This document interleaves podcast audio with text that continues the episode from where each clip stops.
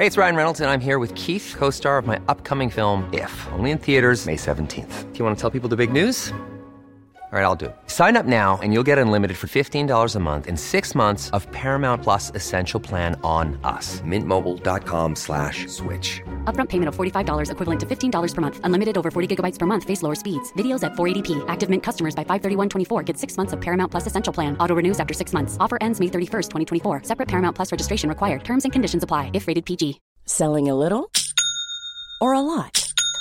Shopify helps you do your thing however you cha-ching. Shopify is the global commerce platform that helps you sell at every stage of your business. From the launch your online shop stage to the first real life store stage, all the way to the did we just hit a million orders stage.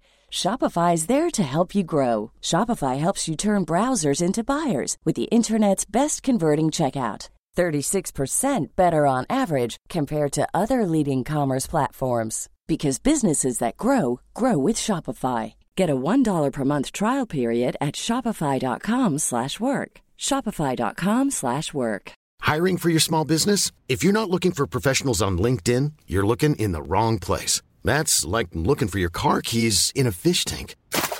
LinkedIn helps you hire professionals you can't find anywhere else, even those who aren't actively searching for a new job but might be open to the perfect role. In a given month, over 70% of LinkedIn users don't even visit other leading job sites. So start looking in the right place. With LinkedIn, you can hire professionals like a professional. Post your free job on linkedin.com slash people today.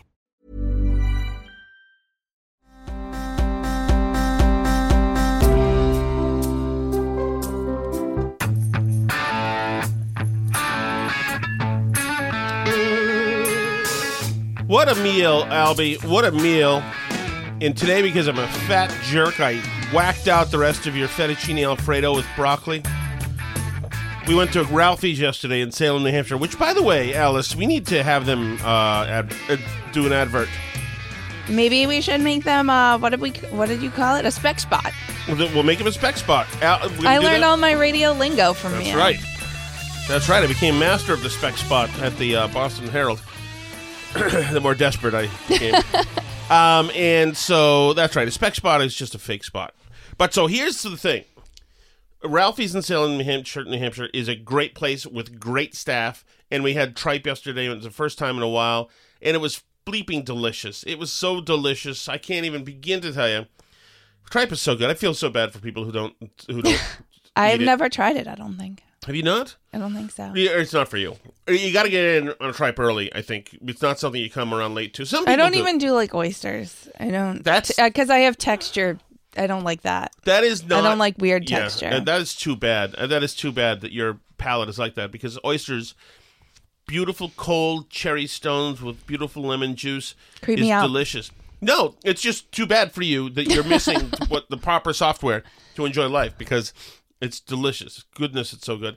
So we had a great um, uh, meal there, and then um, it was just fun. And then uh, uh, Uncle Jimmy came over, and he pulled a good, a nice visual, um, fun birthday game for Cyril.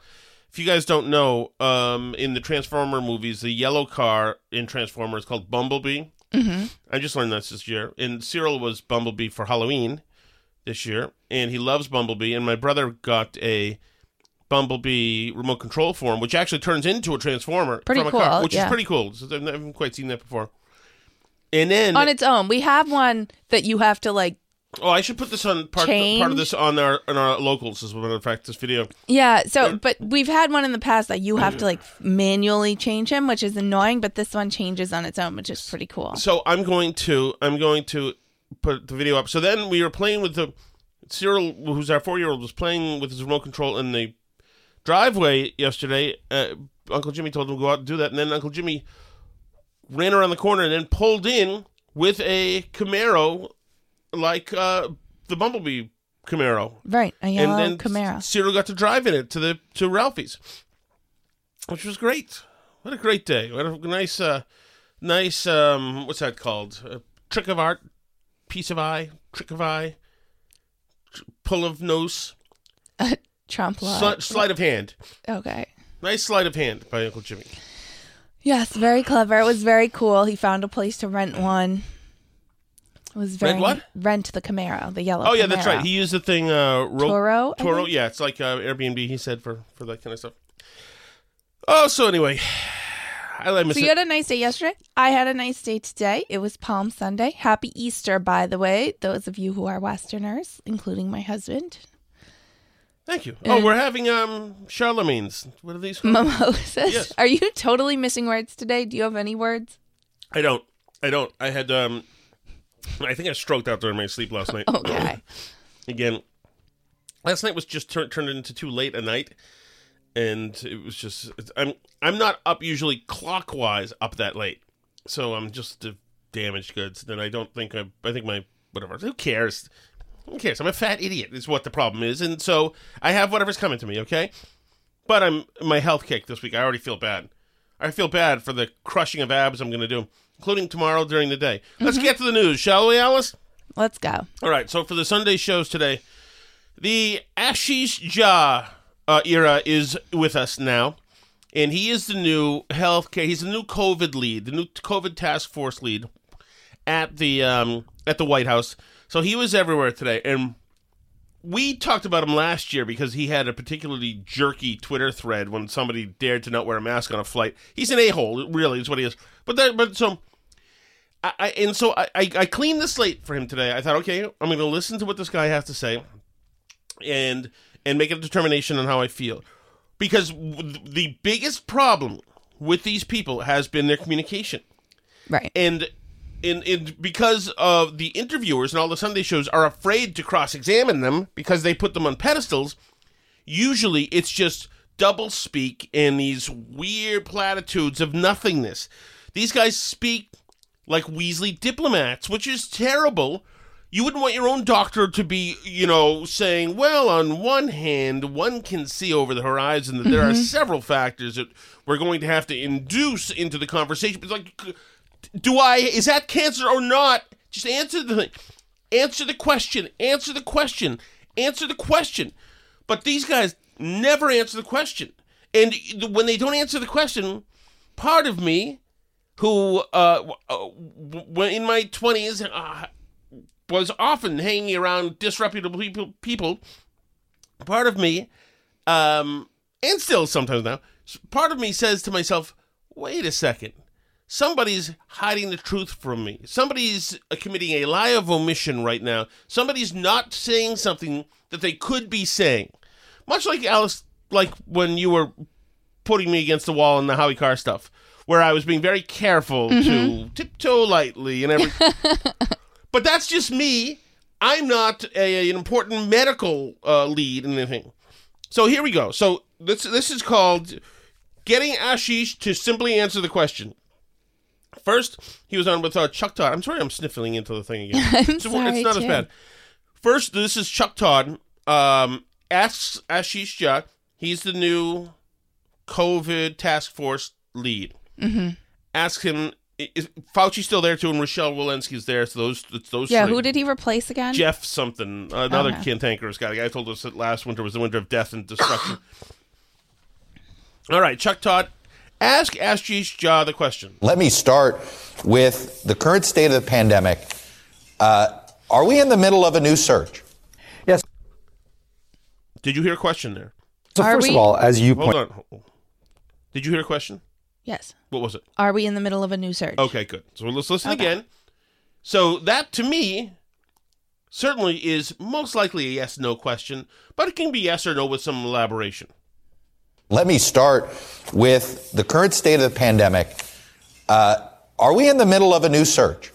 yeah. So first of all, as you pointed out, Chuck, um, really important to take that bigger picture perspective. We are in a What the? Where'd we go? What just happened? Why is he immediately start dancing here? Ask. He just asked you, surge. You should know what that means, right, Ashish?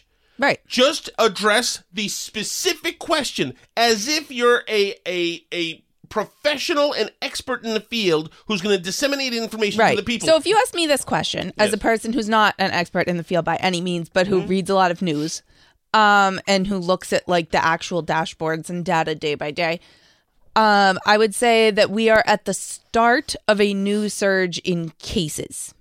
not in the middle of a surge. You know, back in January, we were in the middle of the Omicron surge. Now we are at the beginning of a new uptick. It remains to be seen how big it is and if those cases continue to translate into hospitalizations and deaths. Right, and you could even you could even say, um, no, we're not in a traditional surge because at this point now, with this the narrative of this Omicron, a, a surge in last year resulted in hundreds of thousands of deaths, and that's Right. not where we are right now. So we're not using that. But let's listen again. Let me start with the current state of the pandemic. Uh, are we in the middle of a new surge? Yeah, so first of all, as you pointed out, Chuck, um, really important to take that bigger picture perspective. We are in a much, much better place than we have been for the last uh, two years. Certainly way better than we were in January, right? And that's really good. Um, cases are ticking up. The question was not, are we in a much better position than we've been? and how are we compared to Jan- January? So the, the problem is this the problem is that in not answering the question, I and most human beings are saying he's not answering the question. Now, I expect that from somebody uh, who's a, a politician, a lying, a Right. weaselly politician. But this guy's not supposed to be that. And the problem is, is that both sides are going to read into that what they want. Mm-hmm. The hashtag COVID is not over people are going to say that he's scared to admit we're in the middle of a deadly surge that's going to kill a bunch of people. And why isn't he brave enough to tell people what they don't want to hear, which is that we all need to lock ourselves in our houses again? Right? That's what they're going to think. And the people who believe COVID is over, or who even believe that like COVID never existed in the first place or was never deadly at all, are going to say he's just trying to find an excuse to lock us all back up again. You mm-hmm. know, so nobody's going to be happy with that. You just have to say what you actually think. That's the problem. As I pointed out to certain co-hosts of mine mm. last week, you know, when you dance around because you're trying to perform for a bunch of different audiences that you have in your head reacting to you everybody knows that you're not on the level and you're not mm-hmm. saying what you really think. Right, because people can tell. Right. So in my situation, I knew that I that I would be underserving and ticking off like every interest group involved in that situation, but not completely, but somewhat because Right. the full of bleepness was somewhat. But that's right. I'm not responsible for the task force that deals with the pandemic that killed a million people. that guy, You're only responsible for a podcast. So right, and the possible uh, ravaging I'll get and have gotten. And we're going to want to watch this carefully. Uh, it's, all, it's being driven primarily by BA2, this highly contagious variant of Omicron. Um, you know, so far, as you said, hospitalizations are largely flat, maybe inching up a little in a few places. Um, we're going to have to pay very close attention to this and see where this goes. And, and, and also, the, the real problem is his fear of what we'll do with the information is his number one priority. Right. Is for is uh, top of mind for him. He can't be honest with us because what will stupids like you and I do with the information? Right. It's the same thing as Fauci back in March of 2020 not wanting to say that he thought masks worked because he was afraid people would take healthcare worker masks and cause a shortage. Right. So it's the same. They're still fearful. Or, you know, Fauci later the next year when he said that herd immunity, what were what would be the herd immunity numbers, and it was time to adjust up to move the targets because to get people vaccinated, you had to tell them something different. You know, like he's not concerned with what the number is to achieve herd immunity. He's concerned with what number he should tell you to get you to do what he wants. And it's the same with Ashish Jha right now. He's sitting here saying he's not interested in saying what he thinks the true thing is. He's interested in saying the thing that he thinks will get people to react the right way. Exactly, and we found out through through those Fauci emails that I guess must have been foiled that when some celebs and famous people asked him, his answers to them were direct and Right. candid, where the ones we got were the doublespeak, where the was the BS, and so. And, and so it just shows you that you know there is a truth being spoken. It's just not being spoken to us because they don't think we know how to handle the situation. So, so I saw him also on Fox with Mike Emanuel, and I just that the, what you just heard was the first question from Chuck Todd. Here's the first question from Mike Emanuel. How concerned should the average American feel? Yeah, Mike, it's a really good question. If you look across the country, infection numbers are still low by historical averages, and hospitalizations, as you said, are at the lowest level of the pandemic. What was the question? How worried should people be? How concerned should the average person feel? Mm-hmm. So he could address that. He just Emanuel had started by saying, "Okay, so the cases are up here, and then, but the, the hospitalizations aren't yet." da, da, da, da. How concerned should the average person feel? Well, Mike, the average level of concern for the average person should be pretty low. Uh, should be moderate. Should be concerned but vigilant. Should be no Those are answers to that question. right correct? to that question. If we're playing, How concerned should the average American feel? Yeah, Mike, it's a really good question. If you look across the country, infection numbers are still low by historical averages, and hospitalizations, as you said, are at the lowest level of the pandemic. So that's the good news. Uh, BA2 is causing an increase in cases. We're going to want to watch that carefully, see if it translates into severe disease. At this point, it's much more about paying close attention, seeing what happens, and that's what we're doing right now.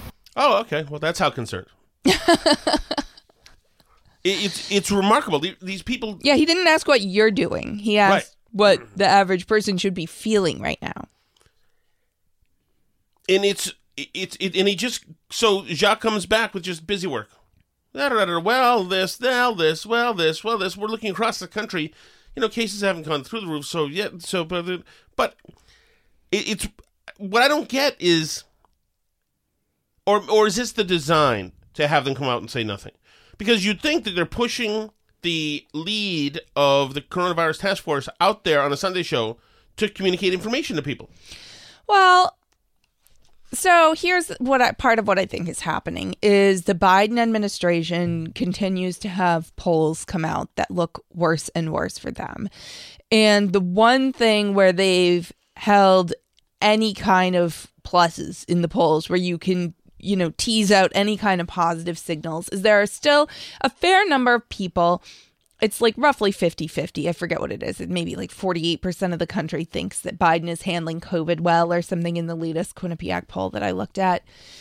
So the the covid response is the one area where the biden administration still has anyone who thinks that they're doing a good job.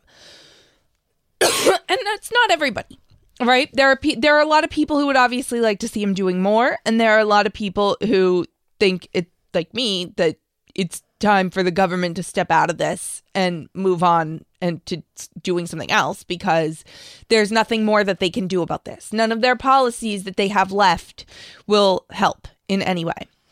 Although Well, but i will get to something later but i i do think that that there's a that there's a feeling in the Biden White House that that the one thing they have is they look like they're competently handling COVID. So doing anything too far in either direction on that screws it up.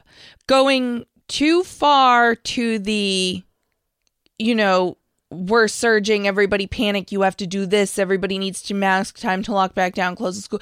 Then it looks like they've lost control of COVID, which is bad. So they have to be able to continue the message that they have COVID under control and they're winning the war on COVID.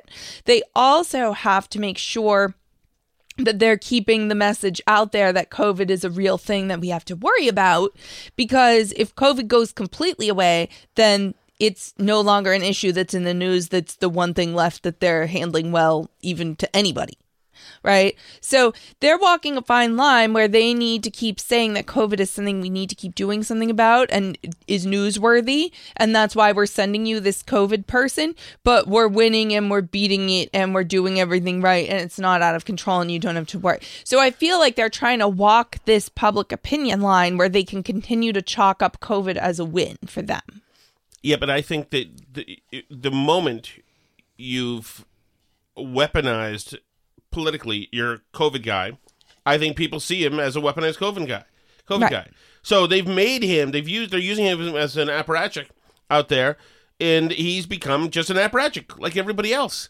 But I think also that the that I think liberals and progressives have seen that people are done with this. Right. And I think they're seeing that to keep playing this stuff uh, cynically for the reasons that you're talking about, Mm-hmm. because it's the only thing that they can talk about at, it now that's not sucking terribly.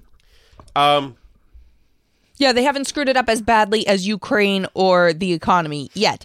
However, I will point out that they have actually screwed up the COVID response. Um, with an outsized focus on vaccines, with not enough focus on like monoclonal antibodies, with blocking some states from being able to get enough monoclonal antibodies mm-hmm. early on.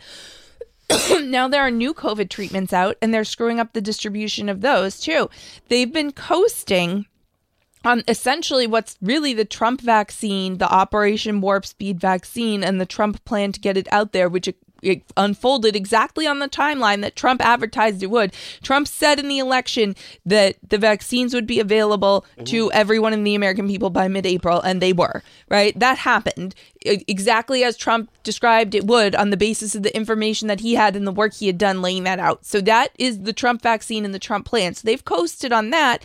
And in the meantime, while trying to claim the success of the vaccine, they've focused on trying to mandate it for people forcing people to get the vaccine who don't want it, uh, you know, to an outsized area to the point where they're playing down these treatments. So I saw Jerome Adams, the you're, former you're surgeon. also right about that, by the way. And also, I want to I want to add that is that it, speaking of lies of omission, is that they weren't playing up anything else like the monoclonal antibodies because these guys had to be all in on every Sunday show talking about how it was deathly important that you got vaccine and boosted, vaccine and boosted. Right. And they they've been so heavily focused on that and the feeling among the administration has been and it was the same thing with the tests when experts came to them last October and said, "We need to unroll a huge testing initiative and have at-home tests available to everybody." The White House laughed them out of the office, and the feeling was among the experts that they did that because they thought that it would decrease vaccine Right. uptake if people could get more tests and if people could get these treatments. Now, Jerome Adams tweeted this weekend, who is not a Trump fan and is very like follow the science, big COVID industrial complex kind of guy. By the way, this is the former uh, Surgeon General, General under Trump, but he's been very anti-Trump in the time since. He tweeted this weekend, I've seen and heard experts, good and smart people, tout Paxlovid and test to treat as home runs and game changers. But it can't change the game if the drug is on the sidelines. And he tweets an NBC News article. So again, this is not like some Fox conspiracy theory. Hundreds still dying from COVID every day. Why is Paxlovid sitting on the shelves? The supply of Pfizer's highly effective antiviral pill has rapidly increased, but many physicians still aren't prescribing it. And he tweets the failure to initially have more of the drug available. The failure now to actually get it to those who could most benefit isn't a home run, it's a strikeout. Only we aren't losing a game, we're losing hundreds of lives daily. Meanwhile, experts and pundits on TV and social media proclaiming all is well because you can get Paxlovid are speaking from a place of blissful ignorance or privilege and creating a false narrative that ignores health inequities. Bless um, you. Actually, you know Sorry, I need button. the cough button, not you. Today, here's the truth. The rollout of Paxlovid and Molnupiravir, I don't even know that one, by the federal government has been an unmitigated health equity disaster. The drug could and should be saving hundreds of lives a day, but it's not. Sugarcoating it costs more lives. Constructive criticism there needs to be a massive physician education campaign by the CDC, FDA, NIH, and a patient education campaign by the White House and CMS bonus payments to hospitals and providers for prescribing and ensuring early treatment. He is all over it. And it's interesting because the White House continues to advertise about vaccines and trying to get kids on vaccines who are at virtually zero risk for COVID. And we know that the vaccines have been the least effective for the people that most need them, the mm-hmm. most vulnerable and at risk, and cancer patients and stuff. These are the people that need to have these extra treatments available to them. Mm-hmm. And the White House isn't focused on this at all. And it's incredible that that they're touting their success in COVID when literally the only thing that they've done well was on Trump's coattails and everything that they've been in charge of since that could have mitigated any of the effects of the pandemic has been a complete disaster. This is Jerome Adams and NBC mm-hmm. calling this a disaster. Not me, not Tucker Right. Carlson, not Fox News. And they're saying it's an equity disaster, that this isn't getting to the people that it needs that are at risk from dying of this thing still. That's That's what's incredible. Yeah, that is huge. And a year ago, we were talking about this, saying it's a miracle drug essentially has come around. And it's interesting, you never do hear about it now. Yeah, they're sticking to vaccines, vaccines, vaccines. The administration put everything else aside. They also announced a couple weeks ago the White House is ending free COVID 19 testing and treatment for uninsured Americans. So it's like, what? what exactly are you doing now? Like, in what capacity can they possibly claim any COVID success? Because you're still making people wear masks on airplanes where nobody catches COVID anyway. That's Well, well, that's let's- what let's- you're in charge of. Let's talk. Let's. Chuck Todd actually is where he's, he's hovering around these questions. He asks um, Jha about uh, in a badly formed question, a very Tom Shattuck presentation of a question.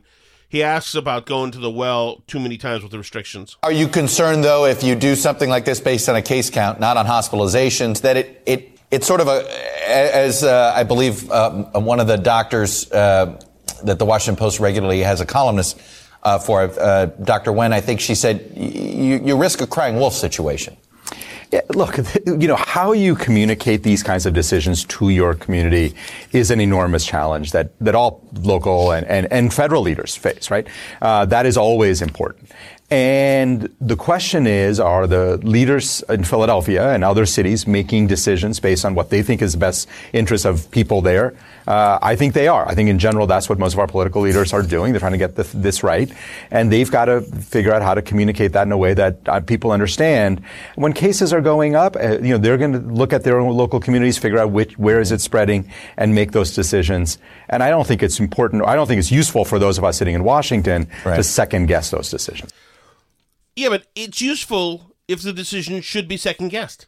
If there's other health fallout for those decisions, mandates, kids with masks, and this and that, it is useful.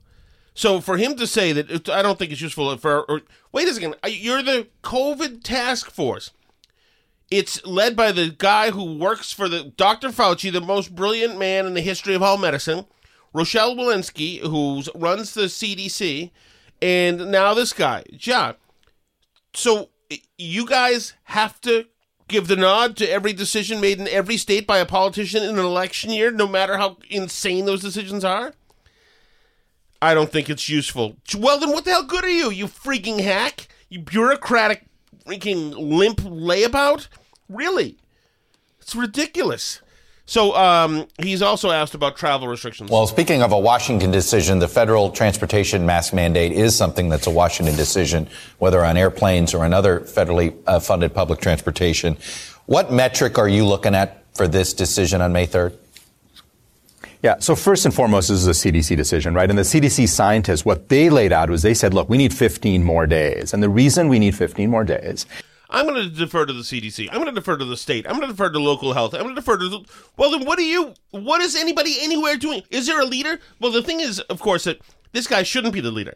There is a calcified man in the White House who should be the leader, who should be saying that's all over. That's all over. Well, we found that, that the mask mandate on planes that it's inconclusive, and Biden should be saying it's over.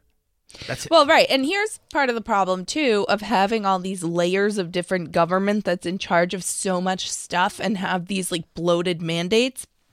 Is that all these officials try and pass the buck off to each other constantly, mm-hmm. right? This happened in the Massachusetts public schools because when Baker's like school mask mandate ended, they claimed that the students still had to wear the masks on buses because the school buses count as public transportation under some CDC guidance that public transportation needs masks. So the students still had to wear the masks on buses for a while after mm-hmm. it ended for the school itself, which was under the Department of Elementary and Secondary Education, which the school boards wanted to pass the buck to because they didn't want to have to make the decision. So they're all, and it's like all these competing different levels of government are all layering on top of each other.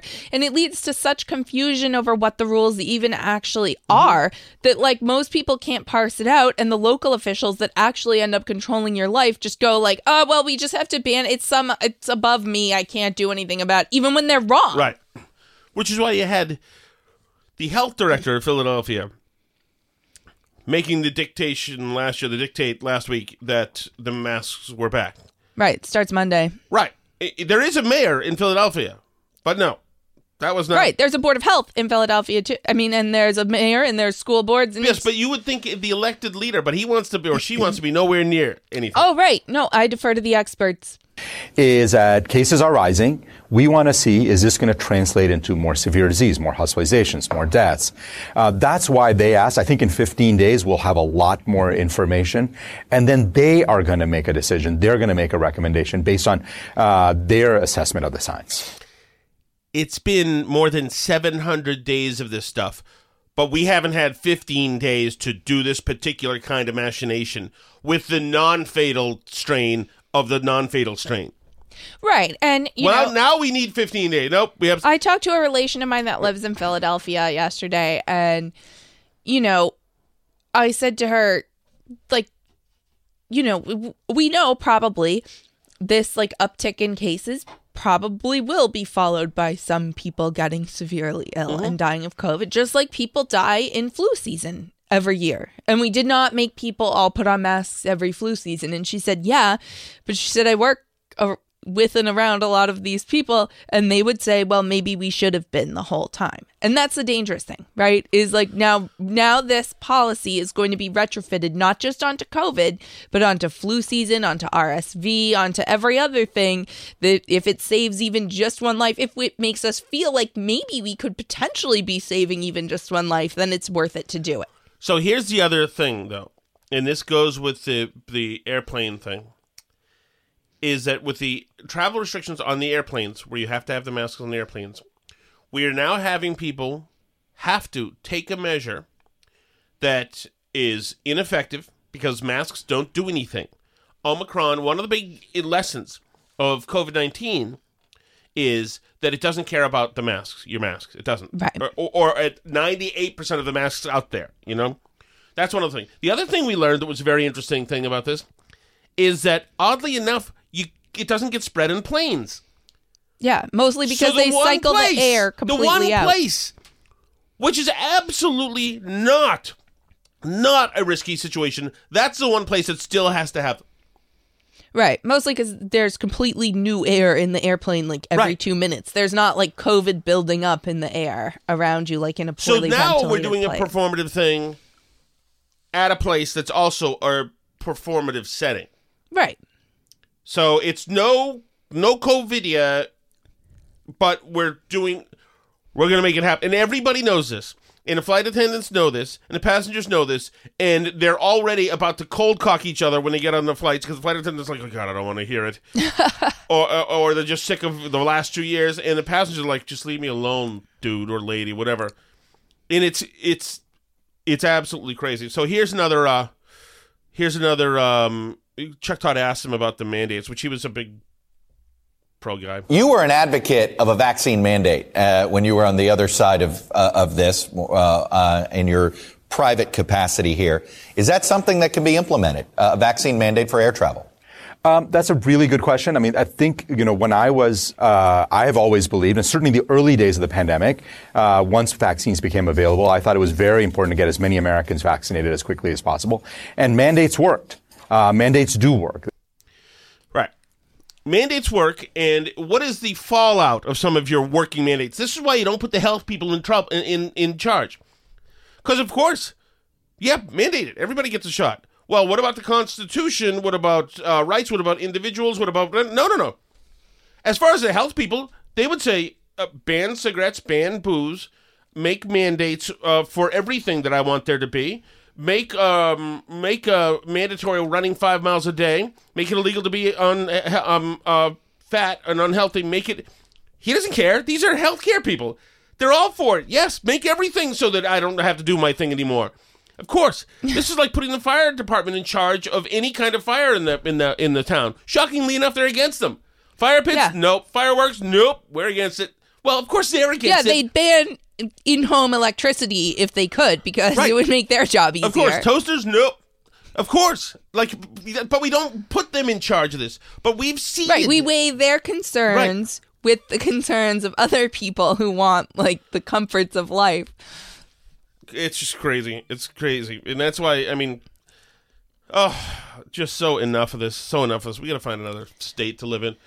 By the way, Well, I'll tell you. I'll tell you. We do need to find another state to live in because this goes back to living in blue states and, uh, you know, the the issue with schools in general in this state and other states, and um, and oh, so there's a lawsuit out.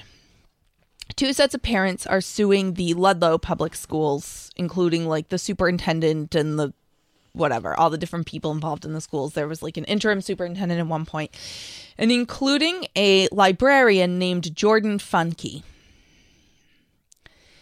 Uh, so this is from the lawsuit.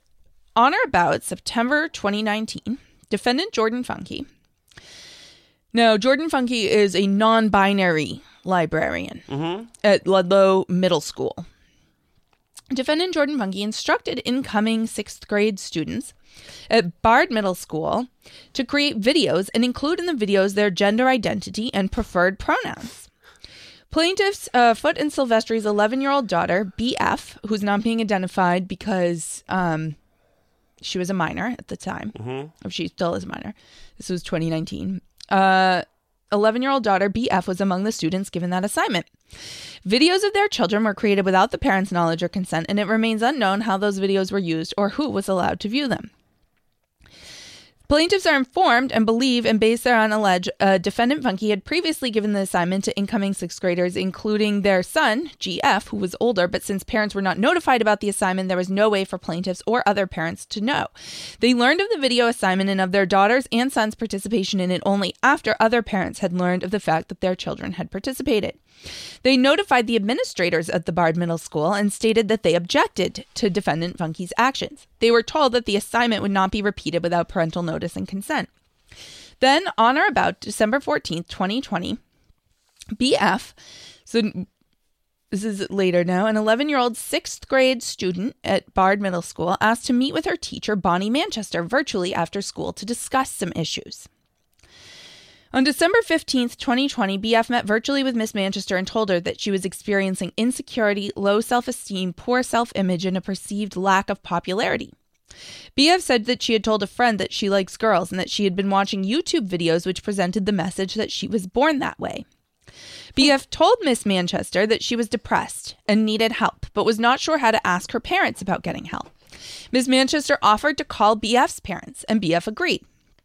BF told Miss Manchester that she was relieved and grateful that Miss Manchester was calling her parents because BF was unsure how to broach the subject. Then, uh, on December 16, 2020, Miss Manchester and other teachers said that they had observed that BF seemed to be depressed and that her parents should be contacted. Miss Manchester agreed to contact them since she had already discussed doing so with BF. On December 17th, she contacted the parents, notified them of her conversation and concerns about her feeling depressed. Miss Manchester also told her mom. Sorry, can you move that picture? Pepper's trying to sit down on the. Mrs. Silvestri that BF had said she might be attracted to the same sex and was having issues with self image. Mrs. Silvestri responded she had recently observed something was troubling her daughter and was grateful Miss Manchester had contacted her. Mm-hmm. They agreed to work together to help BF. The parents would schedule therapy for her, and Miss Manchester would work with her on craft activities after school. The parents retained a therapist to work with their daughter soon after that call. On December 21, the mom sent the following email to the teachers. Defendant Monette, these are other school officials, defendant Gazda, who is the superintendent, and members of the defendant school committee. It has been brought to the attention of both Stephen and myself that some of B's teachers are concerned with her mental health. I appreciate your concern and would like to let you know that her father and I will be getting her the professional help she needs at this time. With that being said, we request that you do not have private conversations with our daughter in regards to this matter. Please allow us to address this as a family and with the proper professionals. They are informed and believe, based thereon, allege that the uh, officials and teachers who received the email disregarded the parents' instructions and that the superintendents failed to direct the Baird Middle School staff should comply with their instructions. So this goes on. Um, they continued to disregard the parents' instructions. They uh, continued to ignore the parents' request that they leave their daughter's mental health care, with which they were pursuing with medical professionals, out of school conversations with their daughter and leave it to the medical professionals that they had hired to handle it. So it goes on and goes back and forth. Um, then they find out that um, the teachers and counselors similarly disregarded the parents' intent regarding their son, GF, by engaging in regular conversations with him, who had identified as transgender and requested to be called by a female name, S, in which they affirmed the discordant identity and alternate name. Uh, they did not notify the parents of those conversations, but instead concealed the information for them as they did for their daughter, B. Then in February of the following year, the student, the 11 year old sent to uh, the teachers and superintendent and the um, principal of the school, including Miss Manchester, who she had originally talked to. Hello, everyone. If you are reading this, you are either my teacher or guidance counselor. I have an announcement to make, and I trust you guys with this information. I am gender queer. Basically, it means I use any pronouns other than it or its. This also means I have a name change. My new name will be R. Please call me by that name. If you dead name me or use any pronouns I am not comfortable with, I will politely tell you. I am telling you this because I feel like I can trust you. A list of pronouns you can use are she, her, he, him, they, them, fey, fairy, air, the, ver, z, them, and z, zer. I have added a link so you can look up how to say them. Please only use the ones I have listed and not other ones, as I do not like them. Thank you, R. Um, then another one of the counselors sent a reply all email to the student and the other recipients of the student saying that her parents were not to be notified. R, R is still in the process of telling his parents and is requesting that school staff refer to him as R and use she her pron- or as B and use she her pronouns with her parents and in written emails and letters home. So this is now months after the parents said, "Please leave this to the medical Right, professionals So they've got with our both- daughter." Yeah, but they're messing with the daughter and the son. Yeah. Right. They uh, both now have switched genders thanks Right. to gender queer librarian Jordan Funke, and Mm-hmm. the school is covering it up. But it gets better because Miss Manchester, the original teacher who informed them, sends this uh, email conversation to the parents and lets them know that this is happening and that the school, This whistleblower.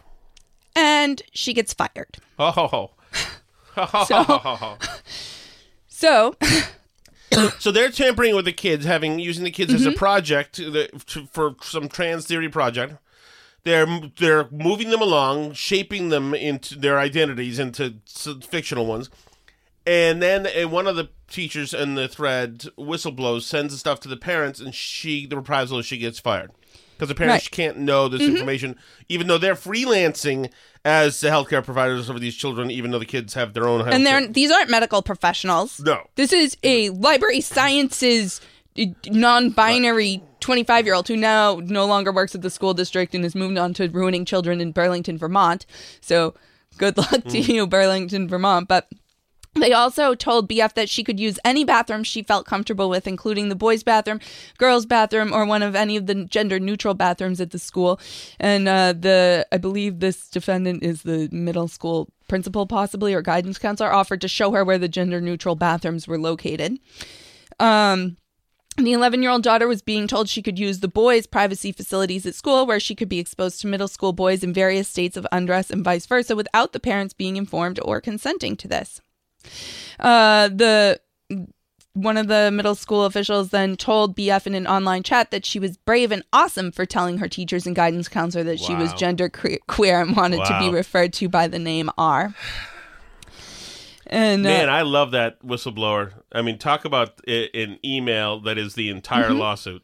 Yep. So she was placed on administrative leave first for conduct unbecoming a teacher relating to your inappropriate contact with the parents of a student, meaning told the parents what was going on with their Right. own child in school, right? They questioned her about it, and um, then they eventually did fire her. And then to top it off, um, they talked about it at the school committee. So you can go ahead, and I couldn't find this online except by the one like big social issues Republican group in mm-hmm. Massachusetts, which is they're sort of far out there, but th- this was the only place where I could still find this video. It's up on Rumble now because it looks like the school district took it down. Am I saying it right? Nicole? Nickel, yep. Nickel? So first he's Sorry. reading. Sorry, this Alex. is the only thing they allow for public comment at their mm-hmm. school committee meetings at this point in the pandemic. This is from last spring, last May.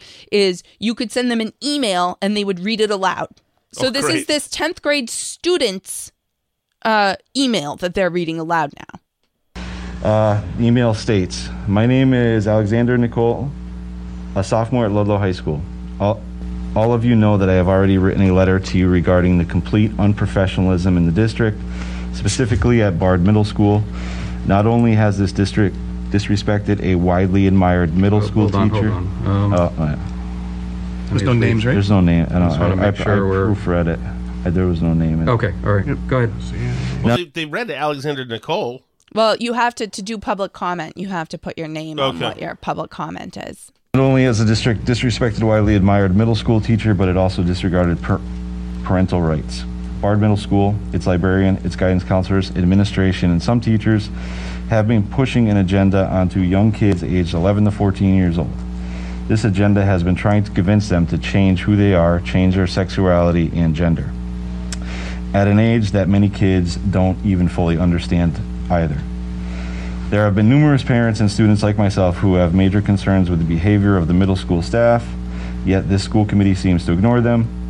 You won't hear us or have a conversation with us. You won't open your meetings up to us. And when we contact you through emails, you shut us down or redirect us to the school. Many times, if we are redirected to the school, they say they have no influence on the issue or they shut us down too. So I ask, who will finally listen to the parents and students of this district? When will this be fixed? When can we have a discussion about this? Or will you just continue to ignore the people in this town who should matter the most to this committee? If you have not, please read my initial letter and please let us discuss the issues that matter most to us. Thank you and good night. Alexander Nicole. Okay. All right. Um, So now we Dr. have the Keller, I think that superintendent. So now we have the superintendent who stepped down at this meeting actually because he was done dealing with this. necessitates a response. Yeah, I think so too, because most of that's just baloney. So first of all, we do not comment on employment matters. However, I will comment on the rest. Uh, It seems that there is a group of individuals who take exception to the inclusive practices of our schools. We take pride in the fact that we are an inclusive public school system. The only message we are pushing is one of acceptance and inclusion. As an educational community, our staff strives to create an environment where every student and staff member feels safe, supported, and free to be themselves, regardless of race, sexual orientation, disability, or gender identity. if anything, we do not do enough to support these populations, Fantastic. and we need to do more. Every action we take is in compliance with the laws and regulations of our state and the guidance on these issues released by the Massachusetts Department of Elementary and Secondary Education. I love this self empowerment. Absolutely. Well, we're going to block the, st- the parents out of the conversation and have our own uh, email threads about grooming. I'm sorry, developing these people into the identities that we're excited about.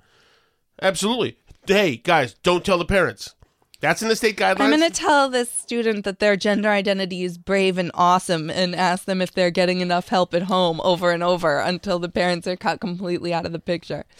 That's great. That's great. Is there any reason yeah. to go on? Yeah. Uh, do you want me to go on? Yes, please. Okay. However, we take these ac- the actions we do to support our students not because we are required to, but because we uh-huh. not only embrace, we celebrate the diversity of our student and staff population. Oh, God. Right now, we have a situation where intolerance and prejudice against LGBTQ individuals is being thinly veiled behind a camouflage of what is being asserted as parental rights, half truths, misrepresentations, incomplete information, false accusations are being put forth to support this facade. This is great because this is unhinged. It was certainly Yeah. composed, but this is done unwisely. Yeah. I mean, no wonder these Half- parents. half truths. Oh, well, that's interesting. hmm No wonder these parents are suing the school district now. This was a year ago, but I mean, no, uh, obviously you'd sue the school district if they said this about you. Of course, half truths. Well, you let me know right now which ones are half truths. At its core, this current controversy I like how this dude's pissed off too. Yeah. Uh, It's self righteous. How dare you? isn't about sex, it's about identity. It is about ensuring a safe environment with caring adults that students can rely on to discuss problems, issues, or questions they might have. For many of our students, school is their only safe place, and that safety evaporates when they leave the confines of our buildings. Oh, So, it- needless to say, the parents felt that this was an attack on their Yeah. parenting and whether or not their child felt safe at home. Could you imagine that contention? We're the only safe place for them, so we're going to have to act as a parents. I know. Parents can't. What an We're incredible parents now. assertion. We cannot support and should not entertain any action that denies our students the right to express who they are at the most basic level. This these guys needed an attorney in the room. We will not uh, deny any action that expresses who they are. Any action? None. They can as identify as, a houseplant. We cannot consider any requirement that would cause us to discriminate against members of our student body or staff by refusing to recognize them in the manner they wish to be identified as an individual. It is our job to create a safe, caring, supportive environment where all students can grow as individuals, and we will continue to do, so, do our best to make that goal a reality. Thanks. so, it. is, is, are there signatories to this little letter? Declaration. Yes. Uh, no, that's him. Just that's him going on, and he was retired, leaving this job at this point to go to like a cushy job in nonprofit work and whatever. So okay. Well, obviously, these are all crazy activists, Yes. and that's why I say like, I don't know how you fix the public schools in a state like this at this point because it is top to bottom filled with these crazy people who hate you and cannot wait to get their clutches on your child. They cannot wait for your child to come to them and say they're feeling down and find out if maybe they want to use different pronouns and hide it from you. They can't wait. They're just like itching to do it. oh man, that is uneffing believable. Thank you so much for joining us, everybody. If you are a Patreon subscriber, you can join us on the other side. We're going to do a bit more of a show over on Patreon, so we'll talk to you over there. If not, you can always talk to us for free on Twitter at Burn Barrel Pod, Facebook.com slash Burn Barrel Podcast, BurnBarrelPodcast.com. You can find all the different Did places. we have stuff to read, like emails to read? Um, Didn't we, weren't you reading me a long email? I was reading you an email, but Want to want to do it tomorrow? We'll do yeah, it we can do it tomorrow. nor- we'll do some emails Okay. tomorrow. Yeah, I don't want to do that just on Patreon. Um, or you can email us uh, burnbarrelpodcast at gmail.com. C'est la vie.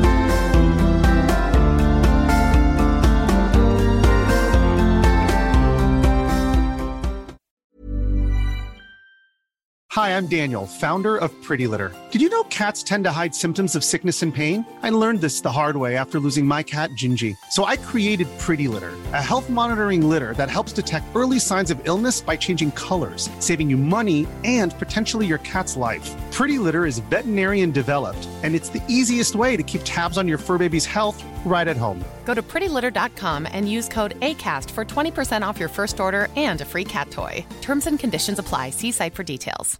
Imagine the softest sheets you've ever felt. Now imagine them getting even softer over time. That's what you'll feel with Boll and Branch's organic cotton sheets. In a recent customer survey, 96% replied that Boll and Branch sheets get softer with every wash. Start getting your best night's sleep in these sheets that get softer and softer for years to come. Try their sheets with a 30-night guarantee. Plus, get 15% off your first order at bollandbranch.com. Code BUTTERY. Exclusions apply. See site for details. Planning for your next trip? Elevate your travel style with Quince. Quince has all the jet setting essentials you'll want for your next getaway, like European linen, premium luggage options, buttery soft Italian leather bags, and so much more. And is all priced at 50 to 80% less than similar brands. Plus, Quince only works with factories that use safe and ethical manufacturing practices. Pack your bags with high-quality essentials you'll be wearing for vacations to come with Quince. Go to quince.com slash pack for free shipping and 365-day returns.